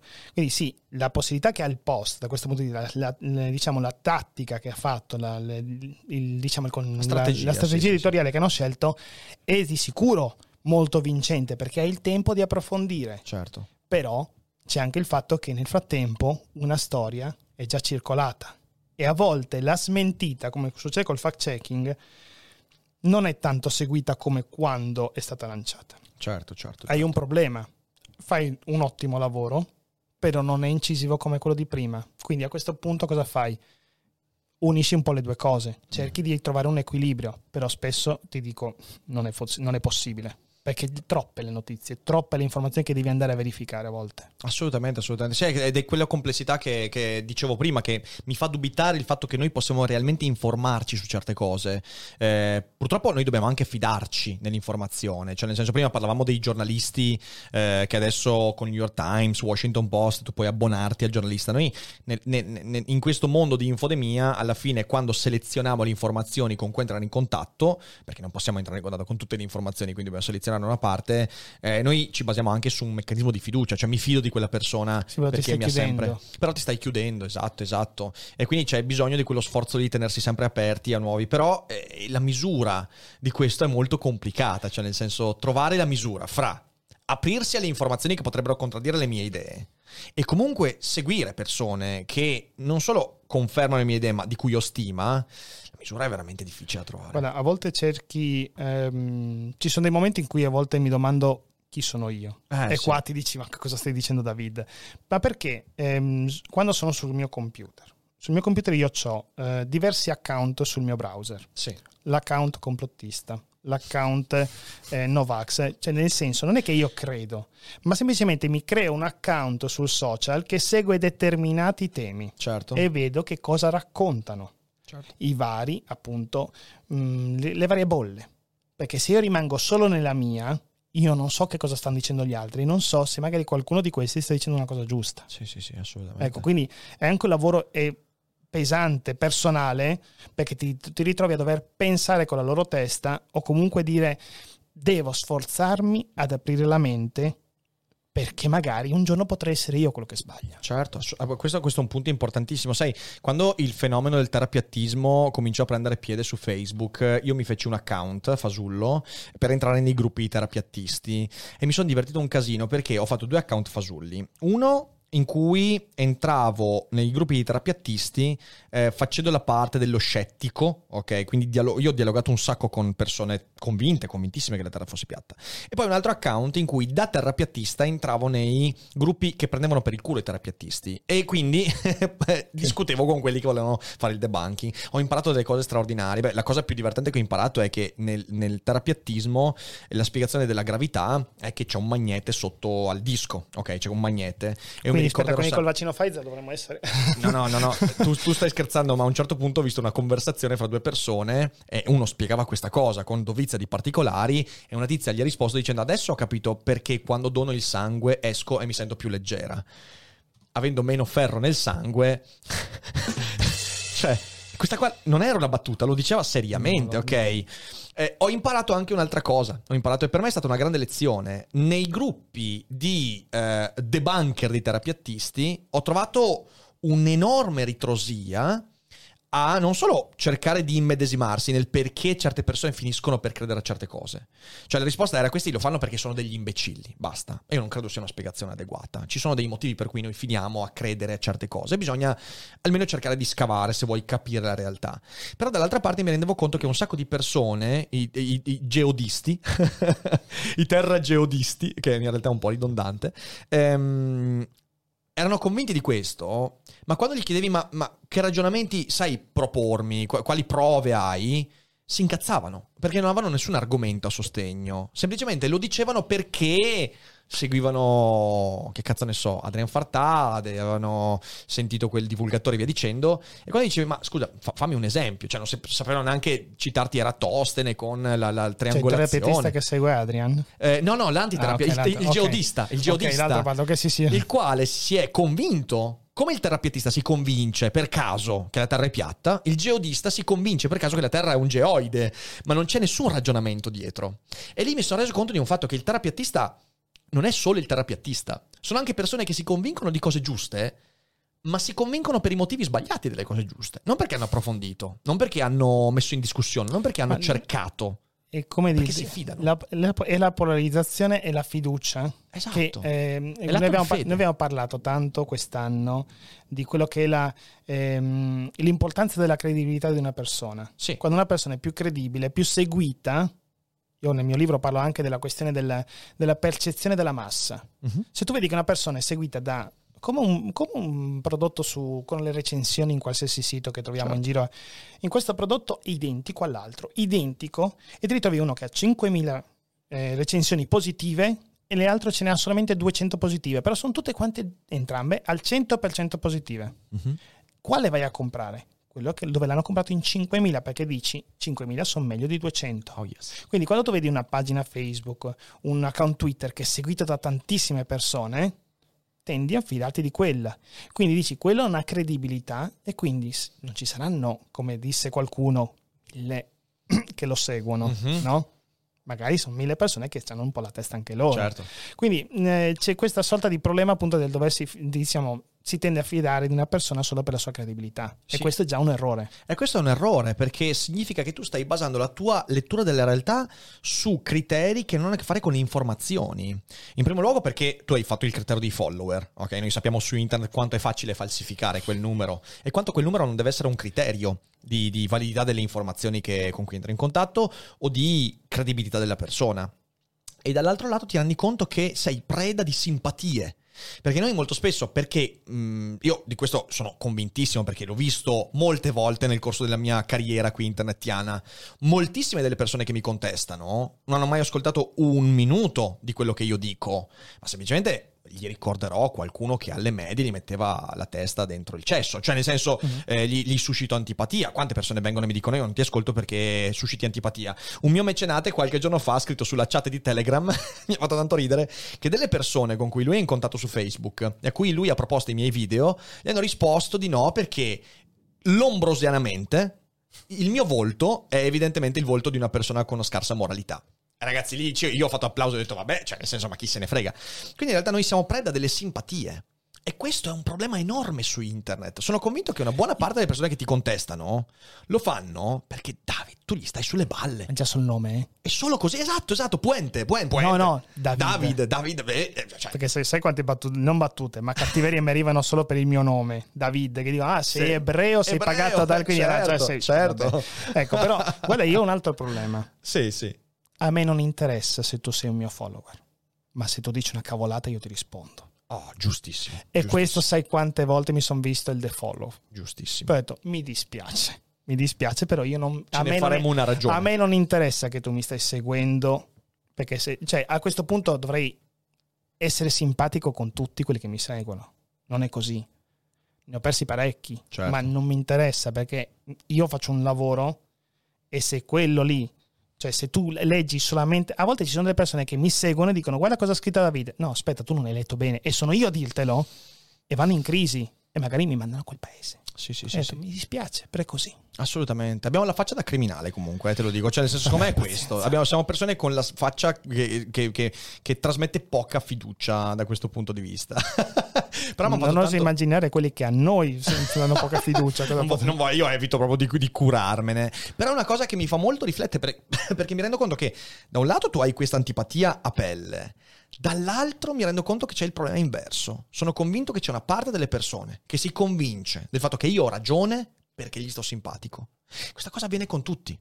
È odioso. Ed è terribile, è terribile, io la ripeterò sempre e continuamente, se tu ti convinci che io ho ragione, non sulla base della verifica di quello che dico, del dibattito, del contrasto fra idee, ma sulla base del fatto che ti sto simpatico, che la mia voce ti piace, allora mm, il, il mio, il mio lavoro non ti serve a nulla, capito? No, ma poi c'è una- un'altra cosa. Queste persone, tra l'altro, non, non ti arricchiscono in un certo senso perché non danno una critica. Perché tu sei un follower che ti segue, che ti ascolta e ti riesci a fare quella critica positiva che ti permette di migliorare, Mhm, a quel punto lì tu lo ringrazi. mhm. Però se invece questa persona ti segue e basta e applaude, Sì, a te come persona non ti serve la persona che applaude. certo. Piuttosto preferisco una critica costruttiva che ovviamente dopo non sfoci in qualcos'altro. Sì, sì, sì, sì, sì. In chat dicono eh, Ricche David eh, nei peggiori bar di Caracas, cioè senso potrebbe diventare il titolo di una serie TV. Per questo va tanto il podcast su Spotify, non vi vedono. Vaffanculo a voi. Comunque, ah, cambiando un po' discorso, tu prima hai citato la Casaleggio. Tu sei partito con la tua carriera, diciamo così, da, da- da personaggio pubblico, anche diciamo così, lavorando con la Casaleggio. Ho due domande da farti. Il primo è com'è stata quell'esperienza? Cioè, nel senso, cosa, cosa ti ha dato? E due, come vedi il casino attuale nel Movimento 5 Stelle in cui Casaleggio prima è diventato il cattivo espulso, però che aveva comunque proprietà dei dati dei- degli utenti, quindi non si potevano usare, e adesso invece Grillo dice no, torniamo, torniamo a Casaleggio perché adesso è diventato Conte il cattivo. Cosa diavolo sta succedendo? Guarda, è una storia meravigliosa. Comunque, io avevo iniziato che non ho lavorato per Grillo quando ero a Casaleggio, io lavoravo per Italia dei Valori, quindi avevo Di Pietro, Ah, ok. Gestivo il blog, eccetera. Quindi gestivo la Pietro. Sì, eh, esatto. No, vabbè, guarda, io ho avuto anche la possibilità di conoscerlo sia come politico sia come persona. Devo dire che è una persona stupenda. Ah, immagini, Però, immagini. però questa è sempre la questione appunto di una percezione che hanno le persone al di fuori, Certo, come certo. anche Gian Roberto. Gian Roberto molti lo pensano che sia una persona, eh, però se lo conoscevano veramente, ragazzi, era una persona squisita. Sì, sì, sì. Però sì, prima sì. dovevi conoscerlo bene perché ero Eh, molto certo. diffidente con le persone. Però comunque, a parte questo, eh, io ho avuto la fortuna che lì dovevo sia gestire il sito, Mhm. però allo stesso tempo dovevo filtrare le cavolate. Ok. Cioè, l'obiettivo della società era quello di Lavorone. sì, se ti assicuro. Però dovevamo eh, curare l'immagine del cliente, la comunicazione online del cliente. Quindi se mi arrivava un politico X che mi diceva io voglio fare un articolo sul blog sulle scie chimiche, Mhm. io ero quello che lo bloccava. Eh, certo. Eh. Se mi arrivava quello che dai, io voglio promuovere l'agopuntura, dicevo, aspetta un attimo, Ciccio, ma no. Ci sono stati dei casi in cui dei, dei deputati chiamavano Gianroberto per dire Puente non ci vuole far pubblicare questa cosa. Se Puente l'ha detto non si pubblica. Clic. Quindi capisci che io già facevo un filtro su quelle cavolate. Un qual certo potere, peraltro, Sì, insomma. eh, sì, però dovevo dimostrare, Eh, certo. dovevo spiegare a Gianroberto e agli altri che cosa c'era di sbagliato in quella cosa lì. Certo. Altrimenti io non potevo dimostrare, cioè non potevo fare nulla. Certo. Ok? Quindi questo era già il mio lavoro e, già, e poi quando sono andato via c'erano dei momenti in cui li chiamavo e dicevo guardate che quella roba lì che avete scritto non va tanto bene e la, e la cambiavano, quindi c'era comunque una sorta di comunicazione. Poi da quando lui si è sentito male è andata un po' persa questa cosa. E lì un po' mi è dispiaciuto perché dicevo, io comunque davo, cercavo di dare una mano nel limite del possibile. Certo. Ma non è solamente io, c'è anche Marco Canestrale, che anche lui, che sicuramente l'avrei conosciuto in qualche maniera con Liberi Oltre, eccetera, anche lui faceva un po' da filtro a determinate cavolate. Non si poteva sempre in tutto perché poi comunque considera che noi eravamo due ragazzini in quel periodo. Mhm.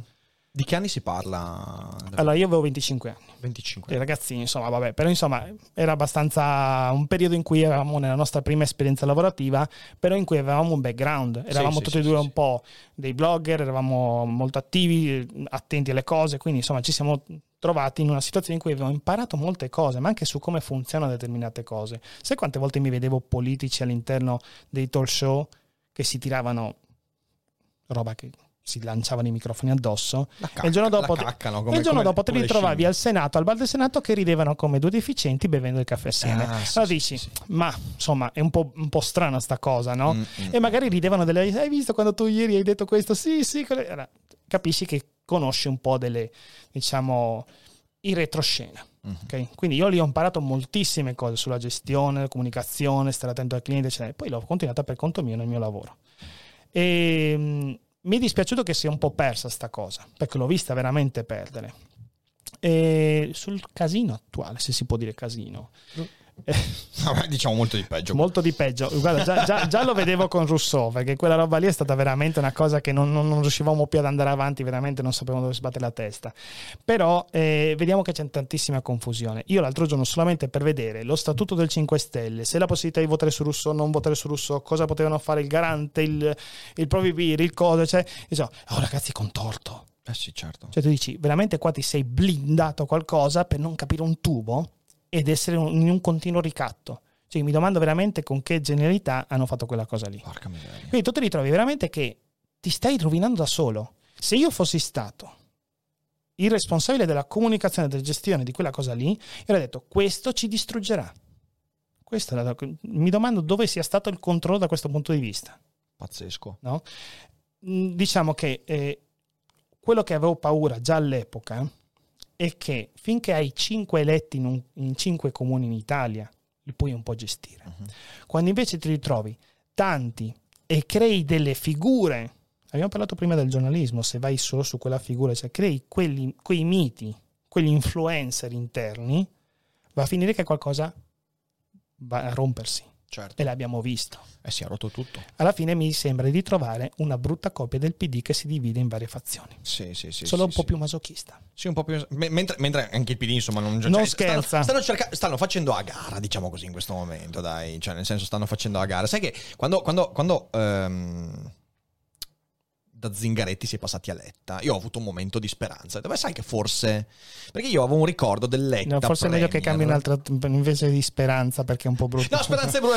No, è un po' di, un po' di sollievo, ok? Ho detto sollievo, però, eh, perché eh, io avevo un ricordo, non dico positivo, però comunque non così malvagio del Letta Premier dopo Monti, prima dell'Enrico Stai Sereno, tutte queste cose qua. E dicevo, beh, secondo me Letta può essere uno di quelli che eh, mette il PD su un binario eh, che sia di una sinistra mh, europeista, un po' più verso anche i, i compromessi, quella, quella, quella sinistra insomma che dovrebbe aprirsi a nuove cose, dalle liberalizzazioni, dicendo, e e invece no, invece no, Letta sta facendo un casino in mano, è una roba incredibile. Ma guarda, secondo me la questione è sempre quella del chi sta in quelle sale. Sì. No? Cioè, in- mi ritrovo sempre in una situazione che si tengono il potere quelle tot persone e cercano di mantenerselo. Ah. Sì.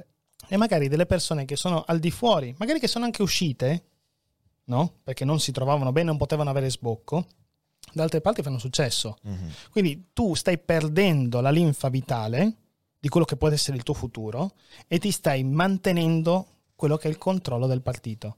Questa è una, è una difficoltà enorme che hanno in molti, del fatto di non voler crescere un futuro. Certo. E purtroppo il futuro in questo momento, io personalmente, che sia 5 Stelle, che sia PD, che sia Lega, io vedo sempre le stesse facce. Sempre e quelle stesso. buone che magari stanno emergendo, vengono messe da parcheggiate, parte. oppure se ne vanno dall'altra parte e magari fanno successo. Vediamo l'esempio, quello dell'Emilia Romagna. È vero, è Quindi- vero, è vero. Quindi capisci un attimo che forse dovrebbero rivedere un po' i loro schemi. Sì, sì, sì, c'è un, c'è un tentativo di conservare meccanismi. e- Ma, ma questo dà anche una sorta di eh, una situazione in cui le persone che votano non vedono il futuro, non vedono un, un rinnovamento. Eh. Ed è forse quello che, di cui hanno bisogno. Ma Hai visto anche in, non, in Francia, Francia 66-7% di astensione alle regionali, eh. io non so quanto verrà là fuori la prossima volta. Mamma mia. Quindi potremmo averci, magari verrò smentito, magari ci sarà un boom per una parte o l'altra. Magari- però- allora, io credo su- sulle regionali in Francia credo che ci siano anche degli elementi ulteriori. Sicuramente la polemica del fatto che volevano spostarli in autunno e non hanno voluto e ha portato della gente a dire ma che non ci possiamo fare un paragone No, nazionale no, o regionale. ovviamente, cioè, ovviamente. No, sono quella- comunque regionali e nazionali. Però comunque è stato un campanello, insomma, almeno, cioè, Macron 7%, 7%. Ora, ho capito che eh, En Marche è un partito nazionale e non regionale, ovviamente, quindi, però, eh, cioè, nel senso, 7% è veramente tosta. Eh, però mi rendo conto del fatto che queste regionali hanno avuto altri aspetti. La pandemia in Francia ancora è in corso, le riaperture sono in corso d'opera adesso, le vaccinazioni vanno benino, un po' meno bene che in Italia, quindi magari tanta gente è stata diffidente e poi comunque dicevi sono le, le- le regionali, quindi io credo che l'anno prossimo poi per le nazionali eh, la gente tornerà a, a votare. Però di, disaffezione per la politica ormai è una cosa che, cioè ormai veramente in tutto il mondo occidentale l'astensionismo è il primo partito. E secondo me questa è la traccia del, del conservare, cioè tentano di conservarsi, però perdendo poi... Abbiamo visto anche la polemica su quante donne c'erano nel, nel direttivo per dirti, no? Sì, cioè, sì. la- siamo sempre lì, ricominciano ogni volta le stesse identiche tematiche, Certo. quindi vuol dire che non le hai risolte. Sì, sì, Quindi esatto. la gente che cosa fa? O spalluccia e continua per ideologia, oppure dice, senti, io semplicemente non ti voto. Non ti voto, non ti voto. Dice eh, Piri Rels, fa una citazione. Allora dobbiamo scenderci sempre di più, creando migliaia di microscopici partiti di sinistra indistinguibili l'uno dall'altro. E Guzzanti che imita Bertinotti, non hai mai visto? Geniale, geniale. Posso, dire, posso dire che in realtà.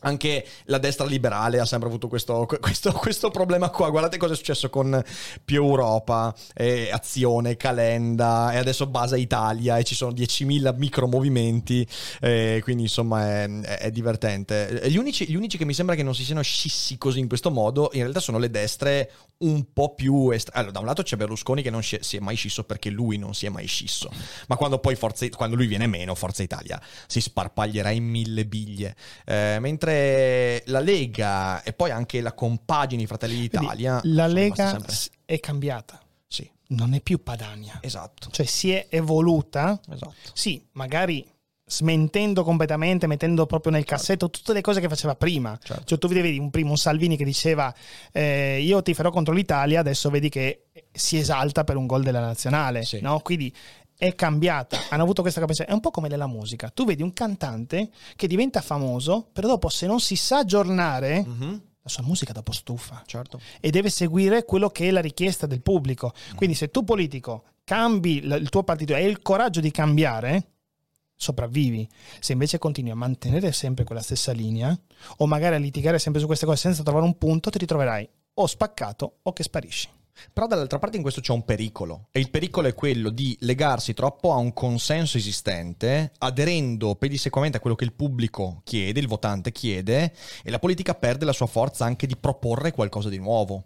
E quindi in realtà la politica deve trovare un- un- una via di mezzo, è quello che diciamo prima col giornalismo, anche il giornalismo se ci pensi deve in parte piacere al pubblico, cioè de- devi, devi farti Però ci sono dei leggere. valori. Mm. Cioè, nel senso, la Lega, come per esempio abbiamo detto prima, è cambiata per alcuni aspetti, Mhm. però ha mantenuto dei valori che erano già quelli precedenti. Quindi tu non stai rinnegando completamente tutto, stai semplicemente ammettendo magari che forse in qualcosa ci siamo sbagliati. Certo. Quindi questo è il processo che poi non è stato neanche immediato, noi l'abbiamo visto con molta calma negli anni. Quindi eh, devi essere capace di questo, però mantenendo quelle che sono le tue basi. Sì, sì, sì. Che sì. vabbè che hanno fatto cadere la base più grande che era quella della Padania, però vabbè, insomma, però per il resto immigrazione, nazione, insomma, hanno seguito delle linee.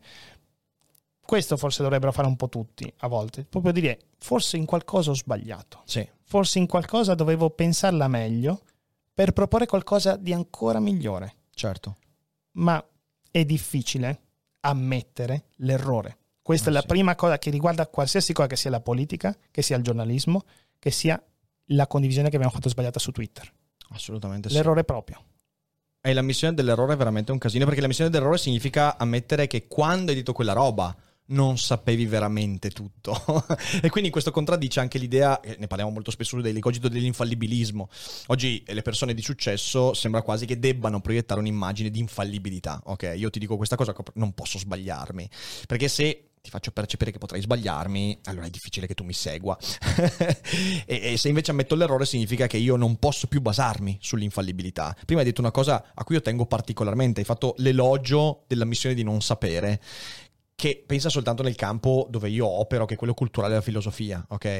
Noi ci siamo abituati per decenni a personaggi che non hanno mai detto una volta, eh no, sta roba non la so. Su ogni argomento devi avere la tua opinione. Questa cosa qua mi rendo conto che ha abituato il pubblico a una cosa sbagliata, cioè da un lato aspettarsi appunto l'infallibilità, dall'altro quando qualcuno che ammetta o meno l'errore, ma viene colto in fallo, viene disintegrato. Cioè non deve più esistere una persona che, che- che- che viene colta in fallo. Questa cosa è un problema enorme. È, è molto brutta. È molto brutta perché poi ti crea anche un- una sensazione di ansia. Mm, L'ansia, in- esatto, in, esatto. In cui dici. Devo stare. Per dirti, una delle cose che sicuramente eh, verrà fuori prima o poi è l'origine, per esempio, di questo benedetto. benedetto, di questo virus. Mhm. Ok? Perché si dice. Dici fuga- che verrà fuori? Fuga dal laboratorio. Guarda, per quanto riguarda il SARS, so che sia stato un decennio, roba del genere, per Ah. capire qual era l'origine Eh, sì. animale. Quindi noi magari in questo momento potremmo saperlo fra un anno, come potremmo saperlo fra 20, come non potremo mai saperlo. Esatto. Però io dico, io non lo so Mm. qual è l'origine, rimango in attesa della prova. Mhm. Perché questa è la questione. Io posso dire, ok, fino adesso abbiamo solo queste, diciamo, questi indizi e da questi partiamo. Ma se tu me la, me la racconti come una certezza, io non ti seguo. Certo. Perché io prima di tutto, finché non ho le prove davanti, io dico, non si sa, ma quella cosa che tu hai detto, prima di appunto quello che si chiama la prova, non è vera. Mhm. Se tu un giorno o X persona mi riporterà la tua stessa tesi, però con una prova, avrà ragione lui, Certo, non te. certo. E non potrai appropriarti della prova di quella persona. Questo è Questo è, molto difficile anche da comprendere. Il fatto che io voglio vedere le cose. Se non le vedo, Non credo. non credo. San Tommaso Docet, giusto? Non credo ai santi, ho, però... fatto- ho appena fatto triggerare, gli è venuta la pelle d'oca. Mission accomplished. Senti qua, ti pongo un'ulteriore, un'ultima domanda e poi magari passiamo a leggere un po' la chat che hanno sicuramente delle domande da fare. Eh, ci avviamo a un semestre difficile, ok? Perché il semestre che abbiamo di fronte sarà complicato, saremo già in piena campagna elettorale, come se fossimo mai usciti dalla campagna. Abbiamo fatto una, una pandemia in campagna elettorale, eh, però adesso a gennaio c'è... Abbiamo pure cambiato governo. C'è, le, sì, esatto. c'è l'elezione, l'elezione, del Presidente della Repubblica. Eh, co- cosa pensi tu di quello che... Perché ah, c'è questa cosa. Allora, ti, dico, ti dico io... Io già mi che... sento male. No, esatto, esatto, esatto. Però provo a dire io, visto che ne parlo molto spesso in rassegnato stampa. Io non so, vedo un po' delinearsi lo stesso scenario eh, del Napolitano 2, ok? Lui che un anno prima dice no, no, io no, io non sono vecchio, no, ci mancherebbe, e poi in realtà gli fanno pressioni e questo dice vabbè, ok, dai, eh, per responsabilità faccio io, magari resto due anni. Io sono ancora abbastanza convinto che Mattarella farà questo, perché lì c'è anche la pressione di Draghi che gli dice ascolta, fammi arrivare fino a fine legislatura e poi così magari diventa lui Presidente della Repubblica e nuovo governo. Tu com'è che la vedi? Ti ho già detto male. no, perché guarda, difficilmente, difficilmente mi eh, diciamo rimango in maniera positiva di un politico. Mm-hmm. Nella figura istituzionale di Mattarella io mi sono sentito in qualche modo sicuro. Ok. Quindi la, questa sorta di mancanza di sicurezza sicuramente mi dà una preoccupazione. E, ehm, che sia poi un Draghi, che sia poi, parlavamo prima, ti immagini un Berlusconi con lui Berlusconi... in macchina, aspetta, ti immagini un Di Maio che di fronte a Berlusconi giura sulla Costituzione? Okay, distopia! Allora. Distopia! Vi prego, accoglietemi! Birmania, vengo da te! cioè, allora, capisci che insomma è, è, c'è sempre c'è un, gron, un, grande dubbio. Che cosa succederà l'anno prossimo? Ecco, diciamo, quello è. Vorrei vedere che cosa. Spererei profondamente, spero profondamente che ci sia un bis. Però, sì, anch'io, anch'io, Però lui è una persona talmente seria che di, penso difficilmente faccia dici, il bis. Sì, dici, ho dici. paura di sì. So, io credo che, che, che lui... Poi se fine... mi sbaglio scrivo l'articolo, ho sbagliato. Eh. Arte... no, perché cosa... Beh, questa è una, in realtà è una, è una previsione, quindi no, eh, sbagliarsi sulle previsioni non richiede rettifica, secondo me. Però... Grazie per averlo detto. no, e, cioè, il punto è che mh, mm, io credo che lui si senta molto artefice di questo governo. Mi sembra veramente difficile che nella situazione in cui siamo lui dica, ma sì, vabbè, eh, questo governo avrà il suo destino e anche perché poi, come diciamo anche questa mattina nella segnato stampa, ehm, se, no, se, Mattarella si fa da parte, equi- cioè questo sarà un Presidente della Repubblica votato dalla destra, Meloni e Salvini saranno coloro che faranno la proposta e il PD con Renzi ago della bilancia di nuovo saranno quelli che in qualche modo cercano il compromesso, che è molto diverso rispetto a Mattarella, Napolitano, Ciampi e Scalfaro, stati i quattro presidenti della sinistra con la destra che faceva da contrappeso. Questa volta sarebbe il contrario. Secondo me non, non, non cioè, sono questi i motivi che mi fanno dire alla fine lui a novembre dice staremmo a vedere. Ma sì, dai, vediamo. Staremmo vediamo, a vedere. Vediamo. Sarà comunque un semestre divertente. Io adesso a luglio finiamo il rassegnato stampa. Io penso che non avremo mai un momento non divertente. Non divertente. A luglio finiamo il rassegnato stampa. Noi poi ad agosto facciamo una pausa. Poi io partire con il rassegnato stampa a settembre. avrò una paura.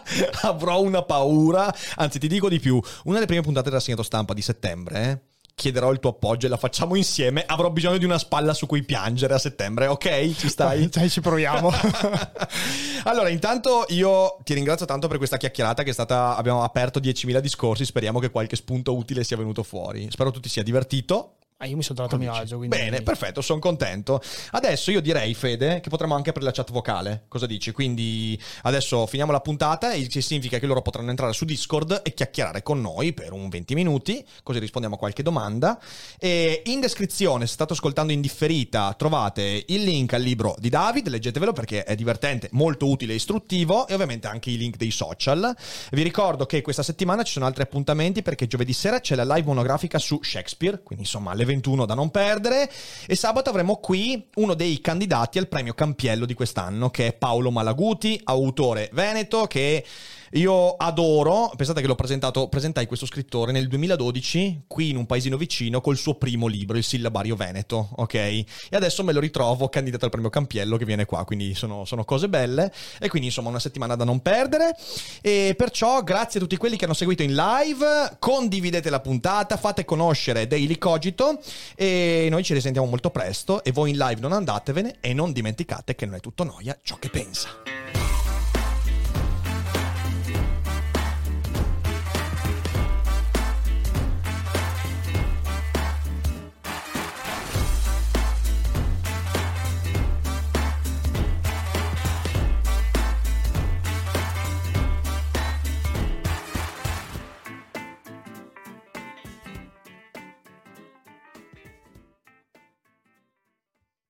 I'm Sandra, and I'm just the professional your small business was looking for. But you didn't hire me because you didn't use LinkedIn jobs. LinkedIn has professionals you can't find anywhere else, including those who aren't actively looking for a new job but might be open to the perfect role, like me. In a given month, over 70% of LinkedIn users don't visit other leading job sites. So if you're not looking on LinkedIn, you'll miss out on great candidates like Sandra. Start hiring professionals like a professional. Post your free job on linkedin.com/people today.